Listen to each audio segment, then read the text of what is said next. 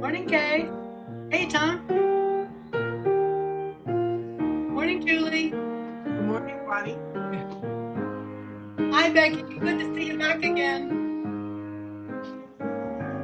Hello, Dee Dee. Morning. Hi, Dennis. Bob.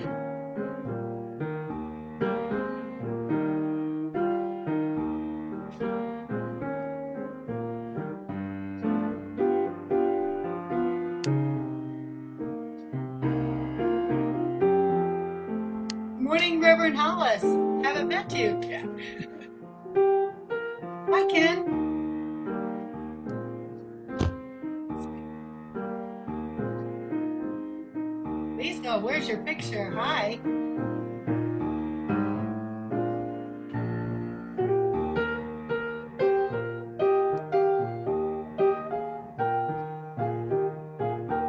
Robert. Ken, where's Lois?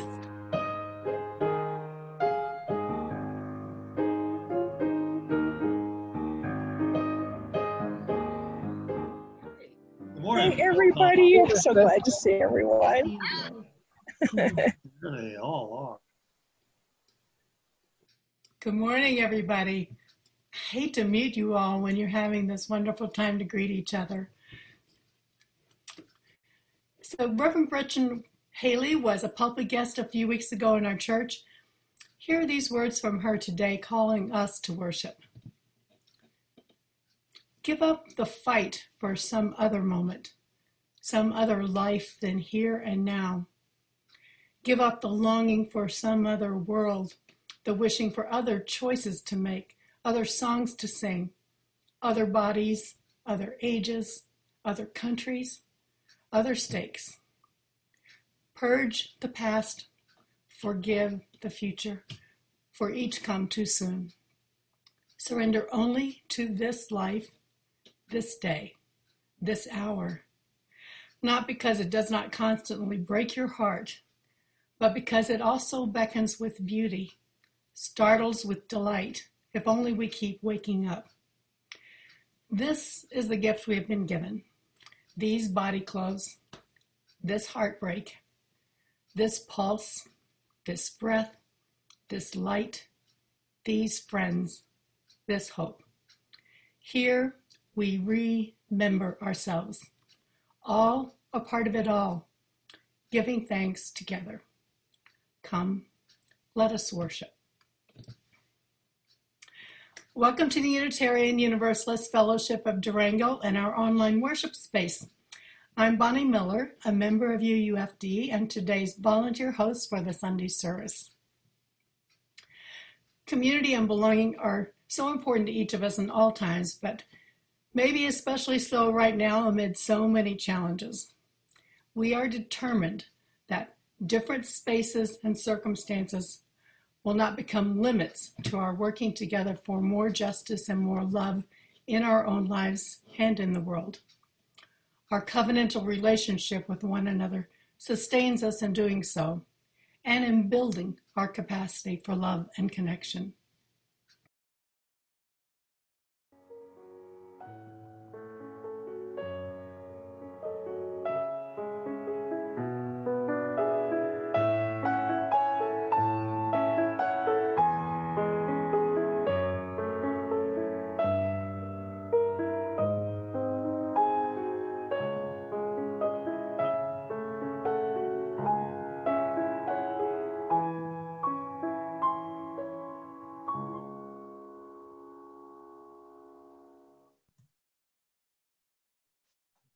Let's begin with a trip back in time.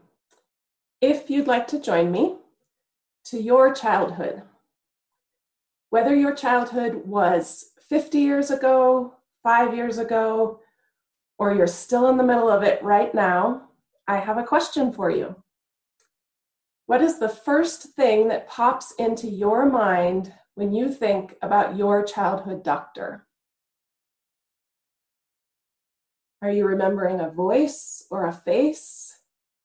Maybe a simple color or texture or smell?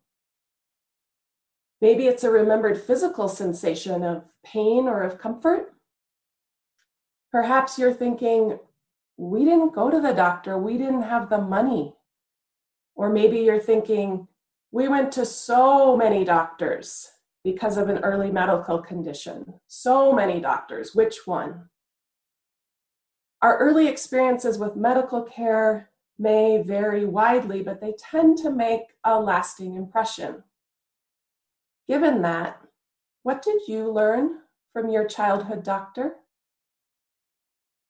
When I think back to my own 1970s childhood, my first doctor memory is of Dr. Roberts, my dentist. She of the shiny gold rimmed glasses and the shiny lipstick. I adored her, which is saying something for a childhood dentist.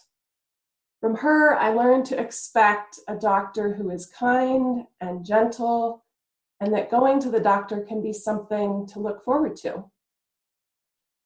And then I remember Dr. Crone, she of the crazy bird nest hair and these intelligent, intent brown eyes. She was sitting across from my middle school self, patiently and respectfully answering my many questions about an upcoming medical procedure. And from her, I learned that it's normal to have questions about your healthcare and normal for your doctor to take the time to answer them. I'm grateful for these early experiences and aware that not everyone had a positive childhood relationship with medical care. As a child, I knew that my doctors were women, but at the time I didn't realize that was unusual.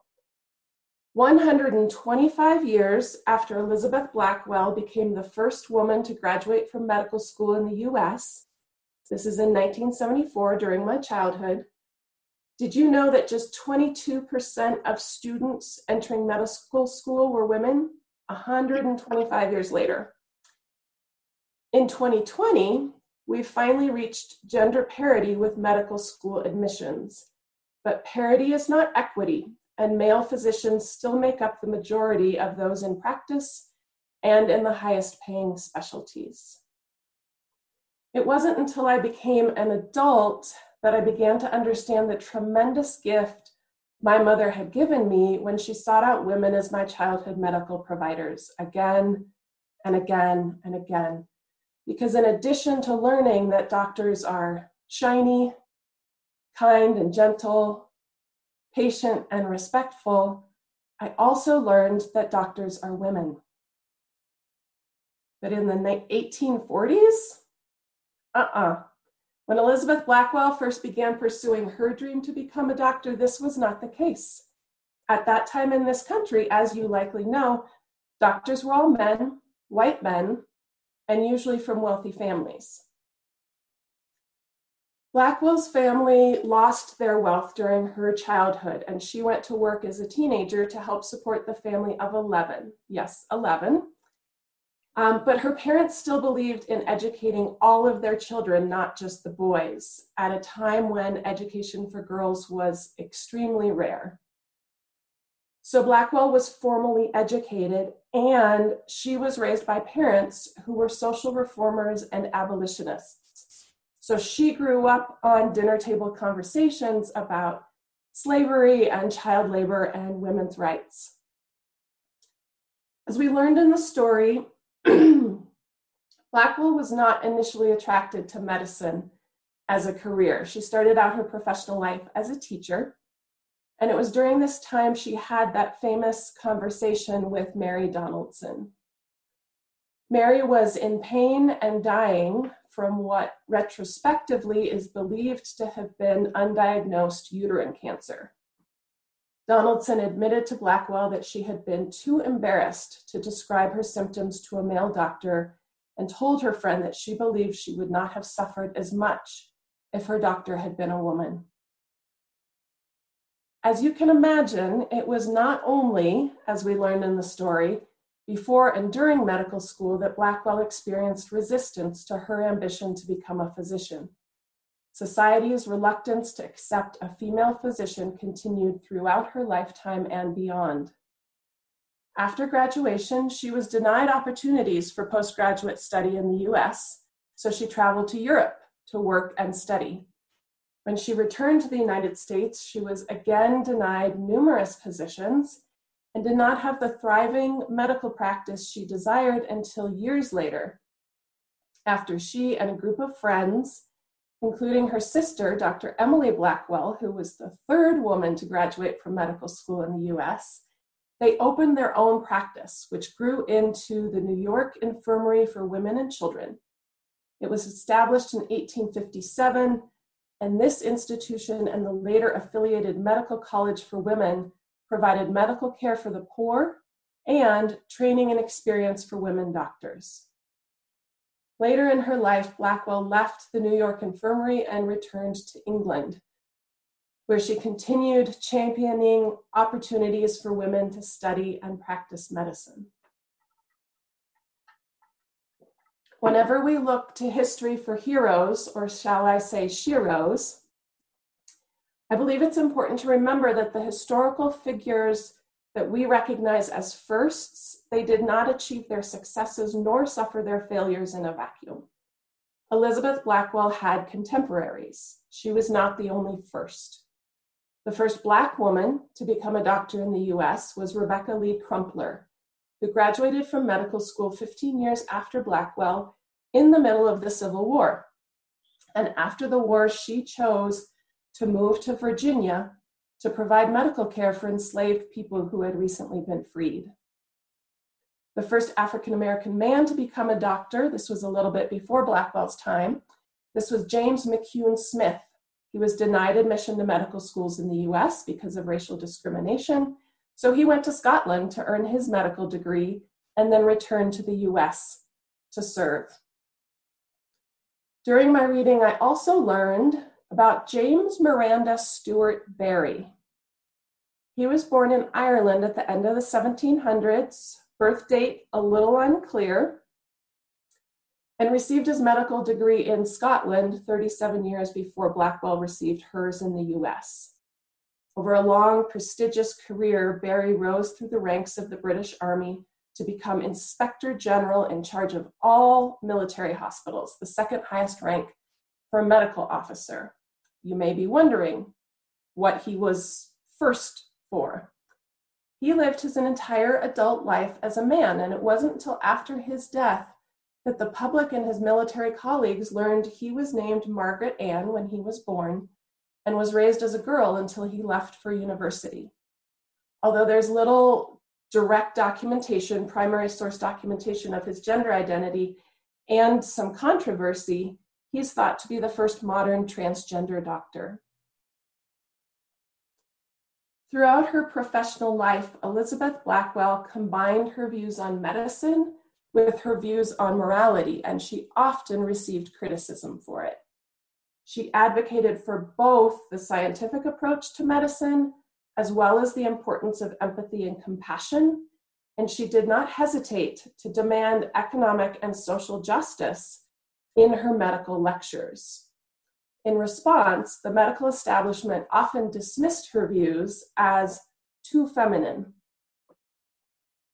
Blackwell was born into a Congregationalist family. Her religious identity changed during her early life from Congregationalist to Presbyterian to Episcopalian and then Unitarian. And it was through her Unitarianism she was exposed to Transcendentalism, and she continued to reference both throughout her career. When Blackwell was in London during her first few years as a doctor, she attended a gathering of Unitarians and is quoted describing them as a little less transcendentalist, certainly, and a little more style, but still the same spirit. During my research, I was frustrated in my efforts to pin down Blackwell's views on such controversial subjects as vivisection, eugenics, and contraception. I found multiple conflicting reports and brief references, but little in depth exploration of her scientific and moral positions. I found myself wondering if the lack of substantive information was a result of insufficient research on my part, society's superficial interest in Blackwell solely as a first, or some combination of this and more. Regardless, I believe Blackwell and I likely would find common ground in the fourth principle of the Unitarian Universalism of the 21st century a free and responsible search for truth and meaning. And I'm grateful to her for the through line that I see between her 1840s persistence in achieving a medical education and my mother's 1970s persistence in finding female medical providers for me. What's the connection you see between yourself and Elizabeth Blackwell?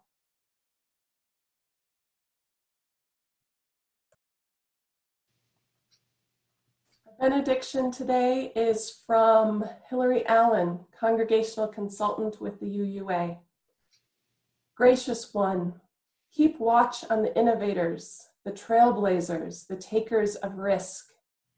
Invite us to be persons of vision and integrity.